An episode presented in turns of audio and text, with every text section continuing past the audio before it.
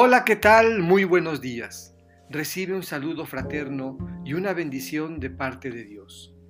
Hoy jueves 15 de junio escucharemos del evangelista Mateo los versículos 20 a 26 del capítulo 5. Del Evangelio según San Mateo.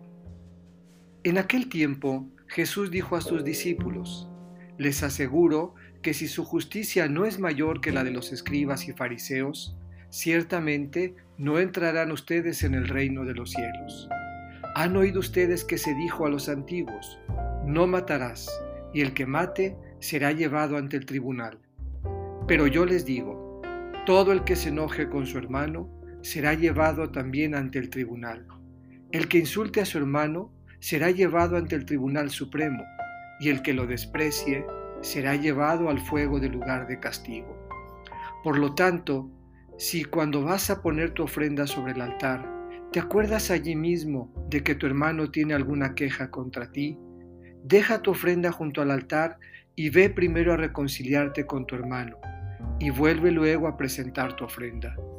Arréglate pronto con tu adversario mientras vas con él por el camino. No sea que te entregue al juez, el juez a la policía y te metan en la cárcel. Te aseguro que no saldrás de allí hasta que hayas pagado el último centavo.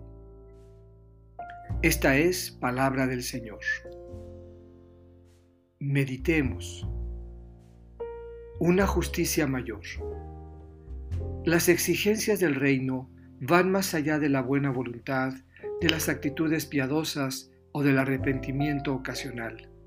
De hecho, para entrar en el reino de los cielos es imperante trabajar por una justicia mayor que la de escribas y fariseos, es decir, mayor y diferente a la justicia convencional, a la establecida por la tradición y a la que no transforma ni genera cambios en la sociedad. Una justicia capaz de dejar a un lado los intereses personales ante Dios, para buscar la reconciliación con el hermano y reconstruir con él el camino de la libertad y la felicidad.